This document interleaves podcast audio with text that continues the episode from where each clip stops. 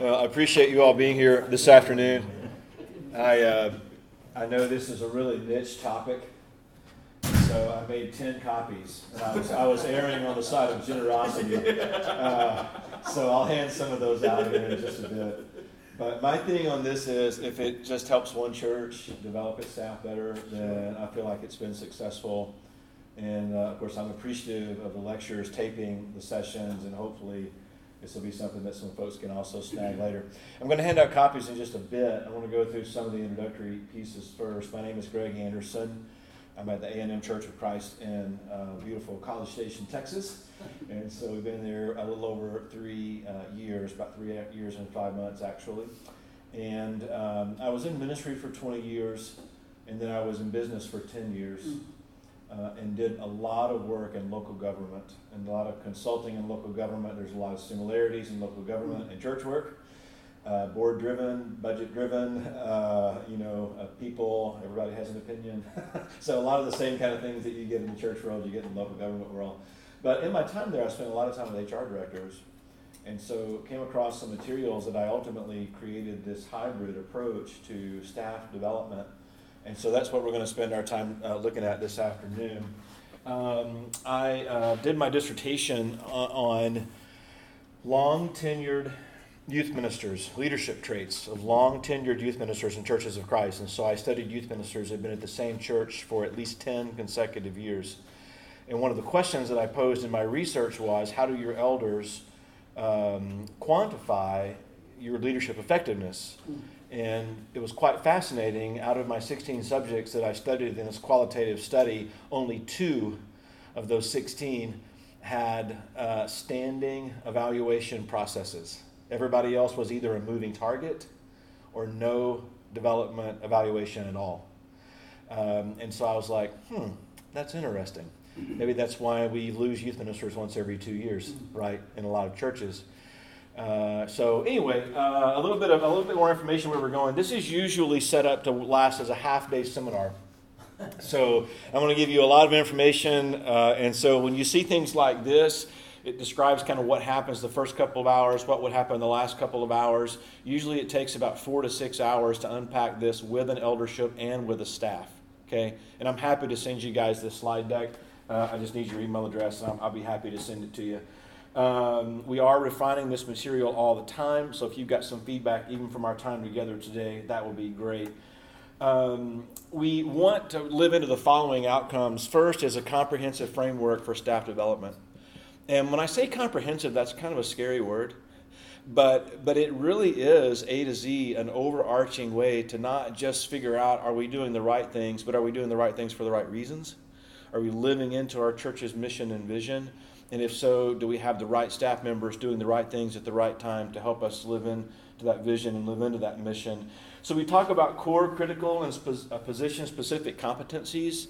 I'll explain that in detail here in just a bit. Uh, participants set clear expectations related to their personal and their professional development. So instead of a minister going to the elders and saying, I really, I, th- I think it would be kind of cool to go to a seminar it's like, okay, what do you want to do this year that will help you um, develop yourself professionally so that that development uh, is parallel to or feeds into our vision and our mission? So we're living much more purposefully once we get this figured out. And then we also talk about uh, clear expectations, strategic dialogue with each other for the purpose of creating an aligned future. And so elders and staff work on this together and the organizations that I've used it with so far, uh, the feedback seems to be really positive. I do think there is a biblical foundation uh, for leadership accountability. I think Scripture is very clear on that. Uh, Paul writes quite a bit to leaders, and he goes from city to city talking to and developing leaders and preparing them for the future that is coming down the pipeline. So, here are just a few examples uh, of some stewardship, some accountability, some purpose uh, when it comes to leadership and leadership development. Uh, I also think it, it, helps us understand the holistic development of staff. Uh, some of you may be familiar with uh, Rhesa Higgins, and she gave me permission to use this of kind of how, from her spiritual coaching and her perspective, she really tries to develop the whole person And so these are just some of the characteristics. This is really uh, aligns organizations for emotional health and individuals within those organization, organizations for emotional health. There's also intellectual health. Uh, how do we think? What do we learn? What are we teaching in our churches? What are we, what are we reading and, and why? Um, prayer rhythms, connections, rest, surrender. I'm not going to read all of these. I just want to let some of these pop uh, so that you can see that all of the things that we do uh, in this particular workshop all feeds into this idea of being formed into the image of Jesus. So, some rhythms of staff development. So, the process has to have a champion. If you pull out from the dock with st- staff development and no one is championing it, it will die in less than the first year. And I've talked to multiple churches that have said, yeah, we've tried three or four different ways to figure out staff development, and we can't seem to find anything that works. My hunch is you can't seem to find anyone who works to make sure that you do staff evaluation. That's my hunch. Uh, so that's absolutely critical. And it can be a staff person that takes responsibility for this. In our context, I'm the staff person that's responsible. So every six months is when we come back and cycle around our staff development conversations. And the reason we do it every six months versus annually is we can look back over the previous six months and then we can also look forward to the upcoming six months. And that's a much better frequency, a much better rhythm, at least as far as I've discovered, uh, when it comes to staff development. Uh, we talk about the competencies that leaders are mastering. And by the way, a competency model is just a model, it is not the model. There are tons of models out there. I just like the competency model because it seems to make sense uh, when you think about aligning those competencies that you need in your church with the outcomes that you desire. And then the question is, how can we equip our leaders for long term success? I hope when you hired your ministry staff, you wanted them to be there for a long time, right? And so if we don't have developmental strategies in place, then if you get to a place where ministers start to flounder or they start to guess, I hope I'm doing the right thing, or the only feedback you get for that success is anecdotal. Uh, if everybody's happy, then the elders are happy. And if people start to get unhappy, then we're not happy. That's really not, you create a moving target dynamic. And that's where a lot of staffs and, quite frankly, a lot of churches get into uh, trouble. You can develop your own rating instrument, or you can uh, go with the one that, that uh, Interim Ministry Partners uh, provides. Um, and I'll, I'll pass those out here in just a second, let you look into the template that, that we have worked on and encourage organizations to live into. So let's talk a little bit about the difference between core critical and position specific competencies. And by the way, I love this stuff. Not everybody does, uh, but I just get so jazzed when I when I when I like, live into this because it helps people. If we do it well, it helps us live into more than just uh, anecdotal evidence. So, a competency refers to an area of personal capability uh, that enables employees to successfully perform jobs by, by achieving outcomes or by accomplishing tasks. Okay, this is this is uh, these are quoted definitions uh, a gentleman by the name of Raymond Noe, who is uh, in the adult education world and the employee development world, uh, one of the one of the tops. Uh, a competency can be a knowledge, uh, knowledge, skills, attitudes, values, personal characteristics, etc. You can see some of the other pieces here that play into that. Paul writes in Romans 12, 2, don't conform to the pattern of the world, but be transformed by the renewing of your minds. And so it seems to me to make good sense to put processes in place that position us to do that well. Uh, whether that's spiritual disciplines that we're practicing or even just some practical tools that we put into one another's toolboxes as uh, ministers and elders uh, for the glory of God and for the leadership, leadership of the church. So there, there are two primary components when we look at this particular model, this competency model. Uh, first is to help leaders identify necessary competencies required to move their particular church's vision and mission and values forward. So you develop a vision, you develop a mission. What does it take to live into it? And if you don't know what that is, then you don't know the competencies that are required to help your organization live that out. And so if we guess, we may get it right, we may get it wrong. Okay, so this work helps us to identify what those competencies are. And it also positions the staff to grow in the identified competencies in order to lead in a manner that's fully aligned with your vision and your mission and uh, your values. It is not designed as a punitive instrument, and, and it's also not designed to, to talk about raises. Okay? This is about development. Now, if it leads to that, that's a side conversation, that's fantastic, but that's not the purpose of this evaluation uh, tool. So, when we think about staff development, basically there are three primary movements that I encourage church leaders to focus on uh, development planning. And so, if we were to do this in workshop form, that's what we would spend the bulk of our time doing. And then assessing staff and self assessment. And I'll give you that piece of paper here in just a sec. And then a formal development conversation.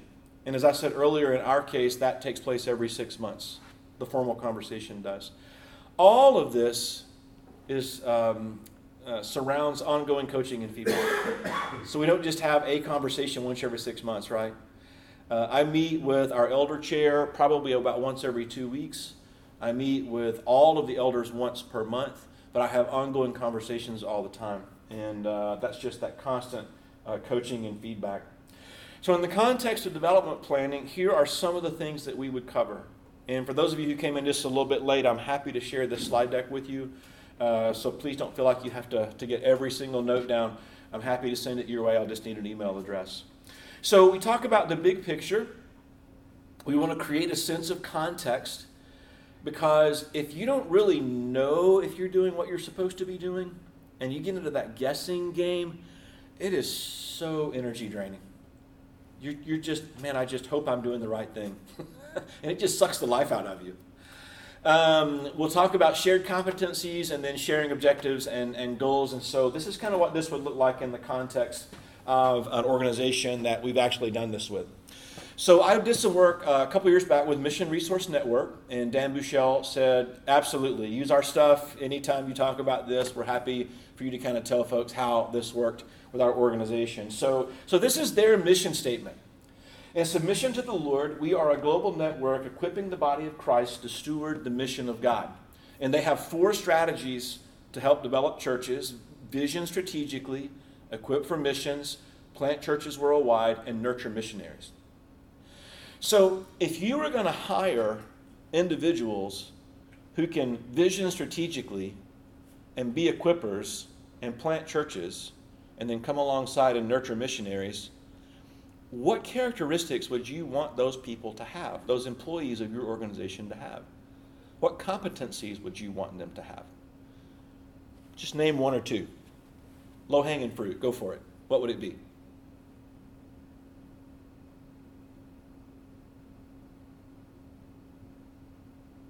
Highly relational. You got to have somebody who's relational. Absolutely. Not somebody who's going to sit in a corner and not engage with people. So that would be an example of a competency. We need someone who's highly relational. Can you think of some one other thing? Biblically sound. Got to have somebody who's, who knows Scripture, right, and is able to understand how Scripture needs to be um, needs to be not only taught but lived out behaviorally, right? Especially if they're out in the mission field. And so that's what we talk about when we say we know the types of individuals that we're looking for, but what competencies do they have to possess? And how do they continue to sharpen those competencies as they grow? So, this is a sample list that we brainstormed with Mission Resource Network. Um, and to think about these are the types of individuals that we need in our organization to help us live into our mission people who are people focused. They have to be adept at internal and external communication, self management, because you're by yourself a lot of the time. You're traveling by yourself a lot of the time, uh, even on foreign soil occasionally. Good problem solvers, someone who is accountable. Teamwork was also a characteristic that surfaced because they spend a lot of time together. And then also continuous learning. Okay? So those were the ones that surfaced in their particular context. And there's some assumptions regarding core critical competencies. And so, for example, we assume that people are pursuing Jesus. We presume that they're pursuing personal spiritual growth and they're pursuing Bible knowledge. Jay Jarbo, who is with MRN, said, Yeah, I'm not so sure I would make those assumptions. okay? But I'm going to give some folks the benefit of the doubt, right? And hope that these are things that we are pursuing. And so the other core competencies that I just showed you, those are a little bit more um, um, quantifiable, hopefully when we have our conversations to see if we're actually making progress in these areas or not. These are probably quantifiable as well by their fruit. We will know them, right? Uh, so just something to uh, something to think about, but also much more qualitative. So let me pass out something for you to take a look at, and uh, these are color coded, but I have to confess to you, I decided to go cheap on the first set. I'll give you the color set on the second one. Uh, but uh, I'll show you the colors here in just a sec. But you're going to notice the language on these handouts is a little bit different than what's in the slide deck, and it's because as I've worked with various groups, we've adopted the language somewhat. So what you've got in your hand actually is a copy of what's here, uh, what's on screen. And so loosely, the definitions will mirror each other. And so we have competencies such as people focus. This will be an example of a definition of people focus. And so what I did, I went in with MRN and we sat down and we identified their core critical competencies. Every employee needs to be able to master these competencies to help us move our mission and our vision forward. So the definition that we co crafted is shows interest in and understanding of the needs, expectations, and circumstances of our key stakeholders. Is responsive, professional, easy to work with, takes personal responsibility for resolving ministry and services delivery related issues. Okay? So that was the definition that we co crafted. We did the same thing with all of the other competencies that you see on your handout. So I'm not going to read all of these to you. That would obviously uh, take a little bit longer, but you see communication that appear on screen, internal and external, what that looks like. We even drill down into uses correct vocabulary, grammar, sentence structure.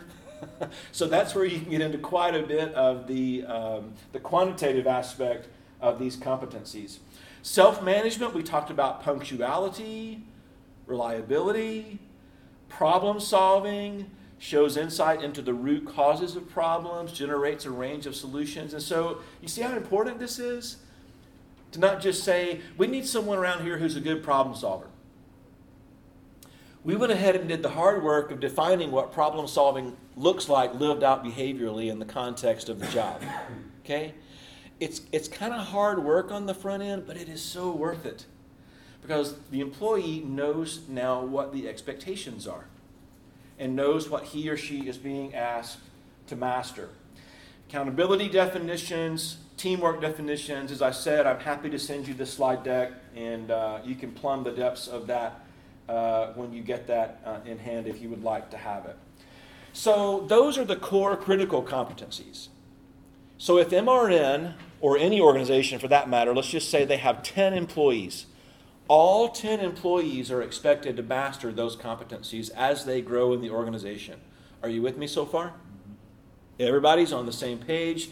All employees are trying to row in the same direction. We're all trying to grow in these areas. This is not a forever list. Uh, it can change as the needs of the organization uh, changes, or the, as the needs of the organization change. So here's a list, though, of position specific competencies. So let's, let's talk in, in terms of your church. Your youth minister might not need to have the same competency set as your preaching minister. Your children's minister might need to have a unique competency set. And so, although all of them are going to need shared core competencies, to move the mission and vision forward. There are going to be some things in their respective ministries that they're going to have to master. And so it could be that your, your, your youth minister needs to have the competency of managing volunteers. Okay? It could be that your senior minister is more of a strategic person and may not necessarily need to be able to manage volunteers well. Maybe he just needs an administrative assistant who's really, really good. at managing volunteers. And his space needs to be freed up more for strategic thinking. Are you with me so far? Okay. Teaching could be something that's very important to one of your staff persons, but perhaps not to uh, another. And you see the others that are listed there. So let me give you a couple of examples of what this looks like. Um, or uh, let me differentiate the difference, and then we'll, we'll take a look here in just a second what those look like. So these provide the process by providing clear expectations. And here's a mantra I learned years ago clear expectations equals clearer commitment. Uh, the alternative is also true. Fuzzy expectations equals fuzzy commitment. so if you don't know what you're supposed to be doing, it is hard to commit to your job. Harder, I think. Um, these these competencies guide ongoing feedback and coaching conversations, and they provide some standards by which staff members can assess their own development. Okay? And this is actually through their own input and through the input of others, because this is a co discovery process. So the competencies create a lens, kind of helps us sharpen our vision when we assess staff development and alignment with vision and mission.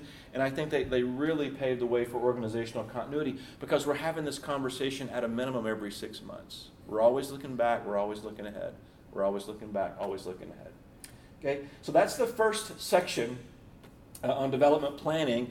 If we were in a workshop environment, it would have taken us about two hours to do that. Okay? Because I would have broken you out into individual groups and had you identify the core competencies that are necessary for you as an organization to move your mission and vision forward. If you don't know your mission and vision, then we would stop the workshop and we would figure that out. okay? And then move on to competencies a little bit later. So the second piece of this is assessing uh, staff and then also putting people in a place of some self assessment. So the first is really about what are the needs of the organization, what competencies do we require, and then the second piece is how does uh, staff assessment, how does assessing staff, self-assessment and staff assessment, one to uh, peer-to-peer, how does it help us move to the next place? And so that gets, we get familiar with customizing the forms in the mission resource context for their specific application, providing a development vocabulary, and then looking uh, back and looking forward and so, again, all of this is reflecting our vision, our mission, and our values. So, let's talk a little bit about the forms. Um, so, you have the uh, competency development standards. That's the one that I just gave you, and you probably have already kind of kind of glanced through it. We'll dig a little bit deeper on that shortly. But what we're looking about here is common vocabulary for development. Right? We're all we're all creating the same vocabulary. One of the things that this can be a huge blessing one of the ways this can be a big blessing for your church, too, is if you bring new elders into the leadership, you already have standards that exist. And so it's so much easier to bring them up to speed with the competencies that you're asking your staff to live into. And this can be really tricky depending on which sector leaders have come out of, right? Because in some business backgrounds, our elders have had performance evaluation booklets that are that thick, and some have their entire professional careers have just anecdotally evaluated their people. Okay, so we kind of can be all over the board with that. Uh, so here's a, a grid uh, on page one that you're that you're seeing in your notes, and as I said earlier, these would be color coded. So I'm sorry you get the black and white version, but you'll get the color version next. So I use kind of a stoplight approach. The only color I couldn't find was purple. I don't think there is a stoplight in the world that has purple. So the first three are a stoplight, and the last one we'll just say it's living into majestic bliss, okay? So um, the, the top level is a red light. And this is not an easy conversation to have with an employee because th- this means that there's some behaviors that are going on that we've, we've, we've got to stop. we got to pump the brakes here this is just not working. And so I do want to read this and just follow along on screen with me, if you will. Performance in the essential elements of the position is ineffective and it's unacceptable. Performance is below acceptable standards for quality, quantity, knowledge, initiative, independence of performance, dependability, teamwork, Performance errors are frequent, significant, and impact is detrimental. This is an employee that is in a lot of trouble. Okay? However, you're going to notice this is the overall rating criteria.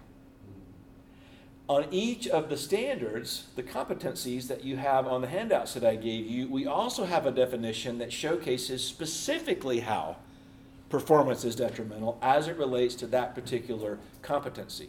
Okay, so we're not just, this is kind of broad brushstroke, but we also get into the fine tuning. And you can see the other definitions that are listed here. I'm not going to read those off the page. They get progressively better. Okay, so yellow means uh, not not 100%. You know, you're, you're doing okay on some things, uh, but, but there's some areas for improvement. Uh, green is, is quite honestly where we want to be. This is what we ask you to do, and this is what you're delivering. Keep up the good work. Okay?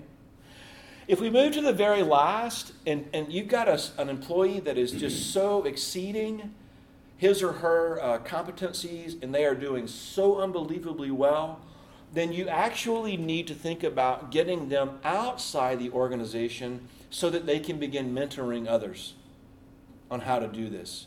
So, this last one here is really kingdom focused, okay? And uh, if someone's knocking it out of the, the park on a particular competency, give them some bandwidth to go train others on how to do that, okay? As long as it doesn't push them back up here because they're eating up all of their time helping, helping others out. Okay, is this making sense? Is this kind of stating how this, how this works? Okay? Uh, and by the way, all of this language is negotiated. So I, I don't come into an organization and superimpose this language. We, this was all co discovered in the organizations that I work with. We identify the competency first, and then we define what unacceptable all the way up to mentoring type outside the organization behavior looks like. Okay? So uh, please keep that in mind as well. So, uh, if we were in a workshop uh, setting, uh, we would take 20, 25 minutes and we would go through these questions. Are these competencies appropriate uh, for our staff based on our vision and our mission? What changes do we recommend? And then uh, we push the position specific uh, competencies down the road just a little bit. Okay, I know this is like drinking from a fire hydrant, but I'm trying to give you a half a day in about an hour but I do want to stop. What questions do you have, if any, at this point? Are these kind of what you're using with your with your your staff? Yes. Okay. Yeah. Yeah. Absolutely. Yeah. And there was a lot of resistance at the beginning because I was in an environment where there was really no staff leadership for about 20 years uh, in any type of leadership where there was a lot of accountability. And quite frankly, wasn't really highly needed because everybody did a pretty good job. Uh, but yeah, there, there's some resistance. I guess that's my question, and I don't know if it's in this section or later, is how did you, how did you make a shift? How did you Mhm. create, how did you create the culture shift from Yep. resistance to acceptance? Yeah, the, I, the key word for me is collaboration. That it's not something that's superimposed on the staff. It's a, it's a co-discovery journey that we do this together. And how long did that take? Um, uh, yeah, it took about six, six to eight months. and yeah. How big is staff, more or less? Uh, we have about seven. We have seven staff members. Yeah, yeah, yeah. Uh, so, it, it, because really, you have to go through that first iteration before people really get it. So that first six months, and then when you get to that period, it's like, oh, okay, now I get it, right? Yes, sir. Uh, Thinking, uh, the middle, the middle piece says goes beyond expectations in the middle.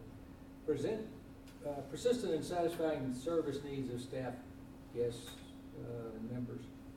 Um, The uh, staffer is collecting information as the six months goes along and says, you know, I did this, this, and this. How can you, you can't stay along with them and notice all that stuff. That's exactly right. So, uh, there's some kind of tool that goes with this, is there? Yes. Yeah. I'll show you that here in just a sec. Yeah. Yeah. That's a great question, though. Great question. Let's go a little bit farther and see if we if we hit some of the other uh, questions that may be surfing surfacing in your mind. So we move to the formal development conversation, which is this next piece I'll share with you. And by the way, every single every single part of this is just bathed in prayer. you know, it's not like we're coming in and dropping some corporate model onto church. It's just healthy dialogue and uh, really trying to identify those competencies that, that do allow us to say, okay, is what I'm doing helping, or inadvertently, is what I'm doing hurting uh, our vision and our mission? And it's not always easy to know that. So, in this particular section, this last section, we compare thoughts. We try to th- talk about what it means to master a competency. How do we celebrate wins? How do we identify growth opportunities? And then what, is, uh, what, what lies ahead for us? So, this next piece I want to hand uh, out to you is called the actual Staff Development Conversation Guide. And uh, this is uh, the one that is color coded, so thank you. Thanks. Just take one of those and pass them around.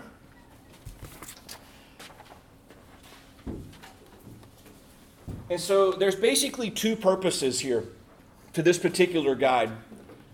Uh, one being the uh, staff person completes his or her own guide. And then the, the appointed uh, coach, if that is one shepherd, if it is two or three shepherds, uh, if you're setting this up uh, as a 360 review and staff is evaluating staff, go through a couple of iterations and kind of find a rhythm that works and makes sense for your particular team. Um, but the other individuals, whoever those folks are, uh, will also fill one of these forms out. And so at the top, you'll notice that if I send you uh, the the word version of this, as you type into the fields, these expand as you go, which makes it really nice. Uh, because you can type as you start talking about accomplishments. And I've just got six months up here, looking back six months, looking ahead six months. So if we're sitting here in July, then we would be looking back to January through June. So, hey, here's some of the things that we saw this year, this past six months, that really helped us feel like that you're really doing what we've asked you to do and living into those competencies that we identified. Okay? Um, here, here's just a handful of things that we would encourage you to think about. You know? Uh, so, what would be something, let's just pick something that's kind of nebulous like time management, right? Kind of nebulous. Uh, and so, that's one of the competencies that are very important. It's very important for you and your staff persons. And you might be able to say, hey, you know, we, we really encourage you to uh, take uh, some Sabbath time. And, and uh, we, we're so appreciative that you held firm on that and that you didn't use that time to work or take other appointments somewhere or you just really, really used it to restore and renew. That's awesome. What we do want to ask you to improve on, though, we want to make sure that you're, you're spending quality time with your family. We've noticed there's been a couple of times that, um, you know, you didn't you didn't take advantage of uh, some vacation time that you were due. And so we really want to make sure that you do that. Okay? So that would be one example of how we're writing this type of feedback. And I'll show you some more examples here in just a second of how we can get even more specific. So the process is repeated for each of these core competencies. And you can see that we're working through each one in all of those fields, and you're thinking, oh my goodness, this just looks so lengthy. it's actually really not. You're not writing an encyclopedia, right? You're just writing some coaching tips, uh, some feedback that's based on what you're what you're observing. Uh, the coach, the mentor, uh, uses the rating system uh, as a metric for gauging mastery of these critical competencies, and you're also looking for some areas where there can be improvement. Staff member self rates for the same purpose. We have to avoid the dynamic of, hey, fill this out for me. I'm good to go with wherever you think you are. Okay? Because that's not a developmental conversation. That's just being lazy. Uh, if we really, really want to do this, we've got to think through what, what are we seeing? What are we experiencing that helps us understand if we're moving in the right direction, if, if we're growing our people versus wearing our people out. Uh, so we would go through at this particular point of a seminar on how to, um, um, are, are, the ones that we've developed for sp- position specific competencies. If you'll look at the very back of the handout that I just gave you, I'm sorry, page, just flip it over one page. At the bottom of page two, you're going to see position specific competencies. And so here's one example of project management was identified as a specific competency that, that an employee may be asked to uh, master. And so all of your employees may not need uh, project management skills, but your lead minister might, uh, or your youth minister might. Uh, if you'll flip over to the next page, you'll see a position specific competency there is teaching or equipping others to teach. Um, your, um, I can't really think of a staff person that wouldn't need that position specific competency, um, but uh, your, your uh, minister of audiovisual might not need to be able to teach that skill, uh, but your, your teaching minister, your youth minister probably is going to need to be able to do that uh, well. And so, uh, sh- how should we define these? This is where we get into asking individual staff persons to really, really take some time to hammer this out and uh, to help understand, particular to their ministry, what are some competencies as they require. Um, and then we uh, use some time for people to coach and to, to, to uh, bat this back and forth until they get it where they want it. It's something that's very important. Again, I don't want to come in and superimpose on an organization their competencies because those are my competencies. The organization needs to decide what, uh, what skill sets its employees need to have. Um, so there's a dialog box at the, at the, at the bottom of um, page three. Uh, one, two, three, called Job Objectives. And um, these basically are um, something that we use to identify those, those key job objectives, some very essential for to people uh, completing their completing their jobs. Um, so it could be that in the context of a project uh, management um, uh, competency, that someone also needs to be able to particularly manage one special event. So maybe your church does a big silent auction every year, or maybe you have a missions Sunday where you're trying to raise, you know, I don't know, $200,000 on a single Sunday. Whatever it is. Um, it could be that you use the job objectives to really, really drill down on that particular execution of that particular event. Okay? And so it can create uh, a good audit trail of what was done well, what was not done well. Um, and again, this is it's it, it's a lot of work, but I am telling you, if you commit to it, it is worth it. A task-oriented example is answering the phone. And so, you know, if you have ministry staff, when people call the church office and their answer is what, uh, that's probably not good, right? Uh, and so it could be that we get into some need for some training, some uh, just customer service training, for back of, a lack of a better term, on how to answer the phone uh, effectively. And so job descriptions change over time, but uh, these changes are often informally agreed on. And so this section allows uh, you to analyze if the job objectives are current and it prepares staff for future uh, projects, special projects, new tasks if you're going to move your mission and vision forward. And uh, so I, I don't know how many churches I've been to when I've asked, so may I see copies of your job description?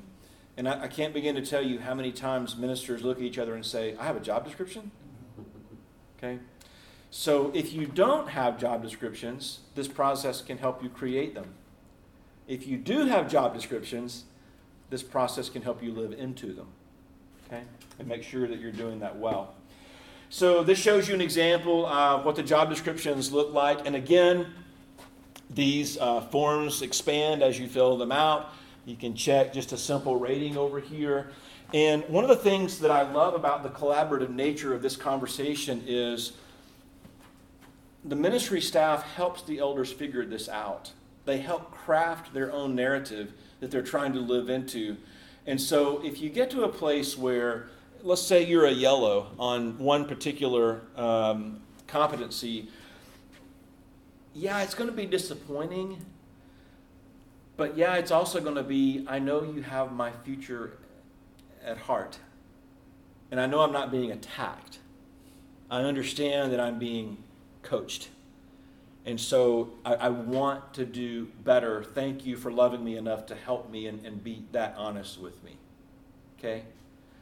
Uh, because I, I've also been in meetings where um, people have gotten fired for not doing their job. But the sad thing was, what they were supposed to be doing is not even written down anywhere. And nobody even knows a different group of elders hired this person. They don't even know what they're supposed to be doing. And so the anecdotal feedback comes back negative, and so now all of a sudden their job is in jeopardy.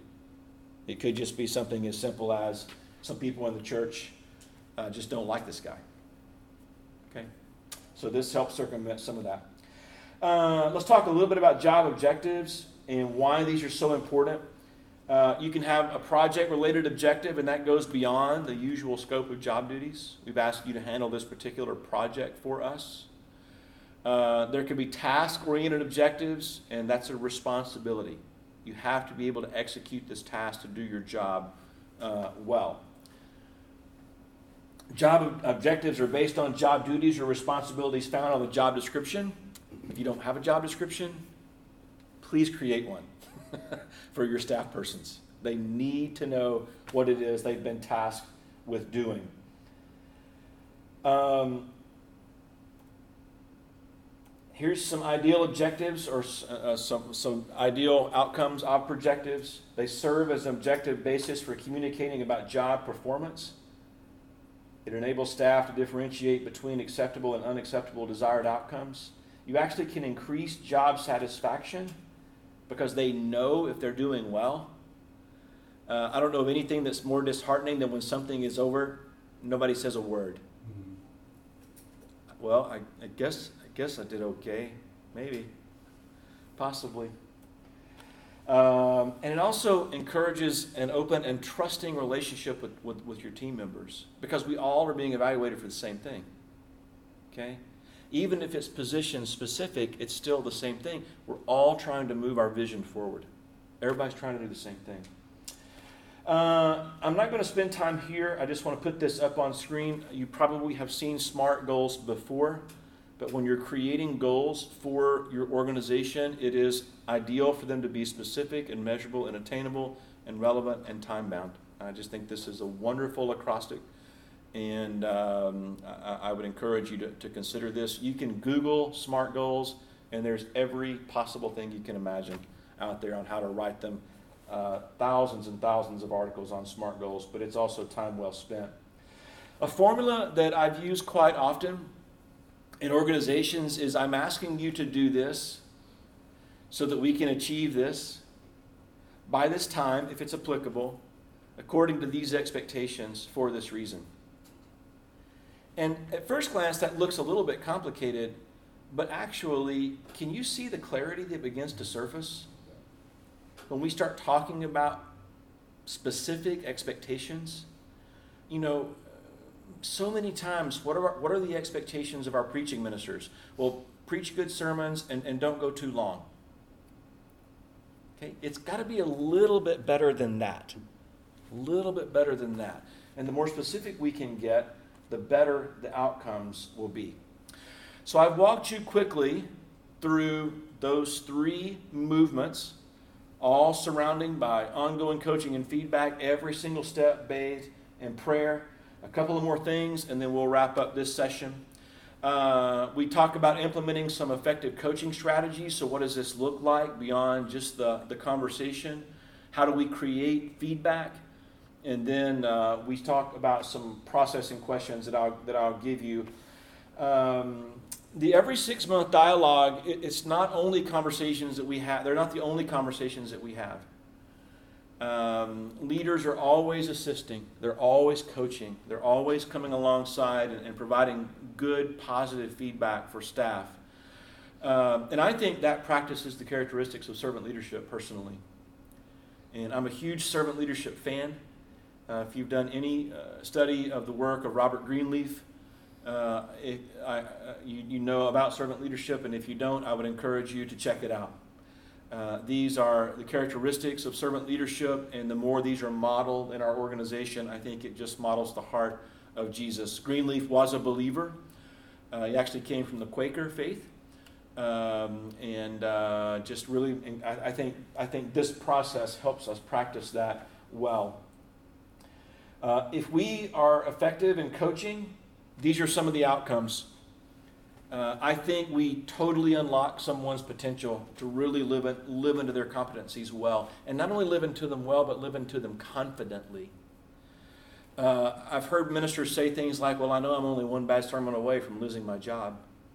How awful is that? How awful is that? Um, you know, we all need mercy, we all need grace. That includes ministers, but, but if we can help each other kind of identify where the boundaries are, boy, it helps us do our job so much more confidently. Uh, it's more than learning, it's about learning how to learn. Trust is huge, as you can, as you can see, as we do this co work together.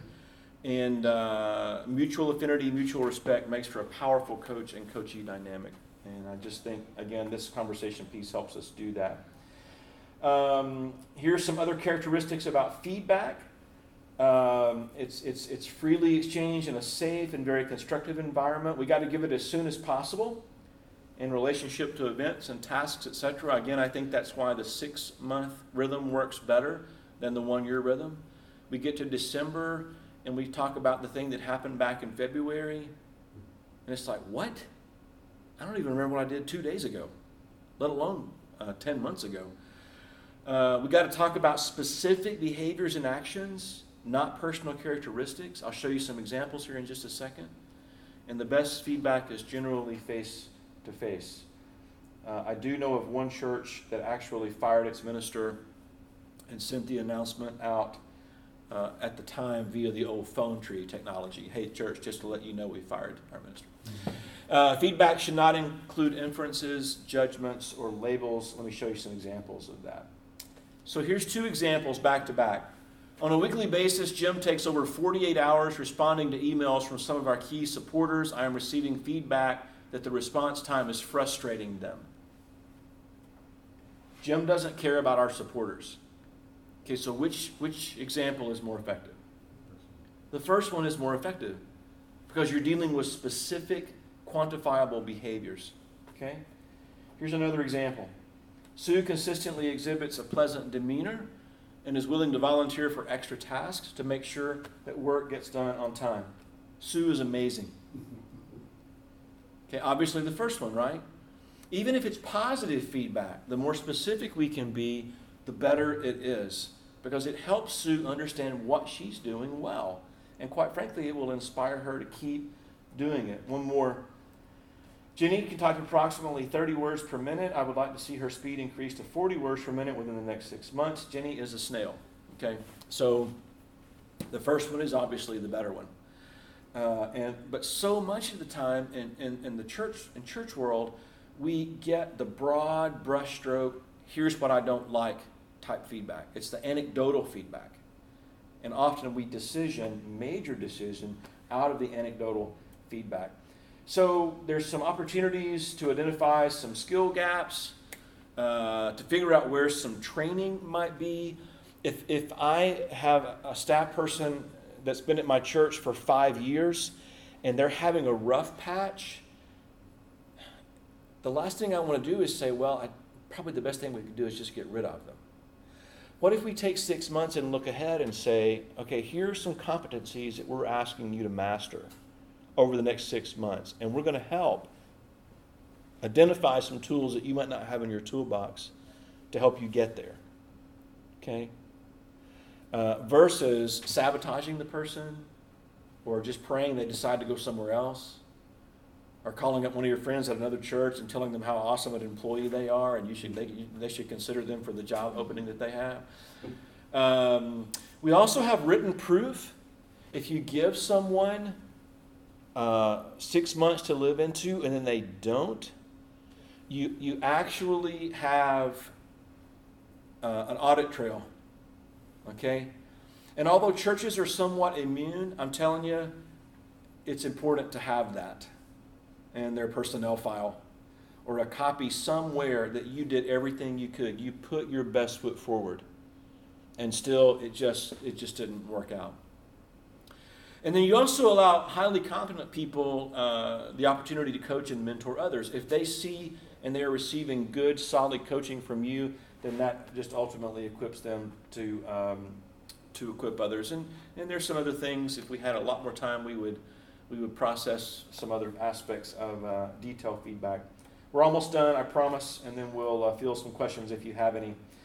Um, here's some effective processing questions, and it requires a high level of trust to be able to ask these questions. Uh, what are you going to do? When are you going to do it? What obstacles might you meet along the way? Who else is involved?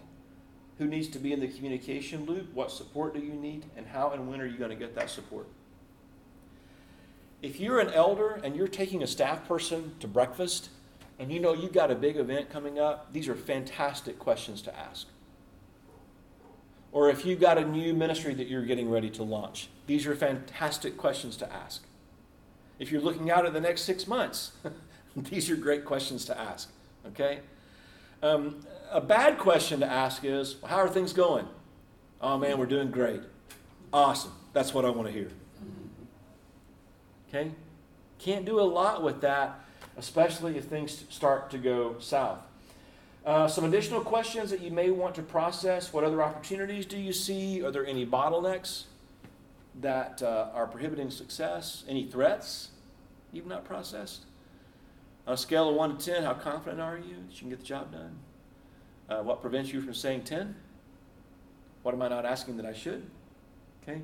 These are just great questions that can help you t- uh, till the soil of uh, conversation.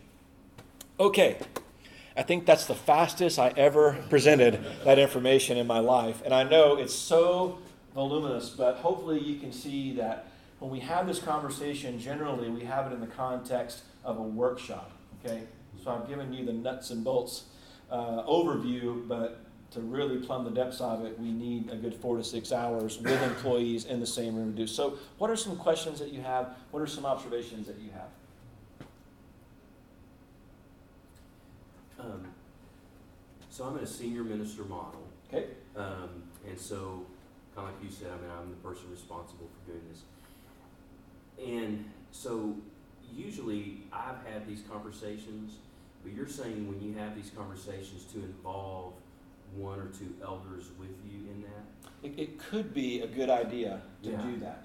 Okay. And the reason for that, I, I think, is if you ever get into a situation where you might get into a he said, she said yeah. dynamic, that you at least got uh, another set of eyes and another set of ears on the conversation. Yeah. Yeah. Just that would just be my hunch, my, Yeah. my personal preference, rather. Yeah. That's good. Mhm.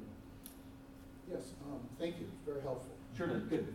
Um, Question, regarding the assessment tools, like say, for example, what, what did you use, three sixty, rigs? I mean, cause it varies. Yeah, There's yeah. A lot of pros and cons of both, so I'm curious, what is the most used assessment tool that you have, uh, uh, provided with the different, uh, consultants? Yeah, I, I actually like the one, the one that I use most is this one, and then I, there's another one that I, I recommend that is really more conversation than actual um, check the box tools. It's a, it's a, uh, it's a life indicator called Heart Styles. Yes.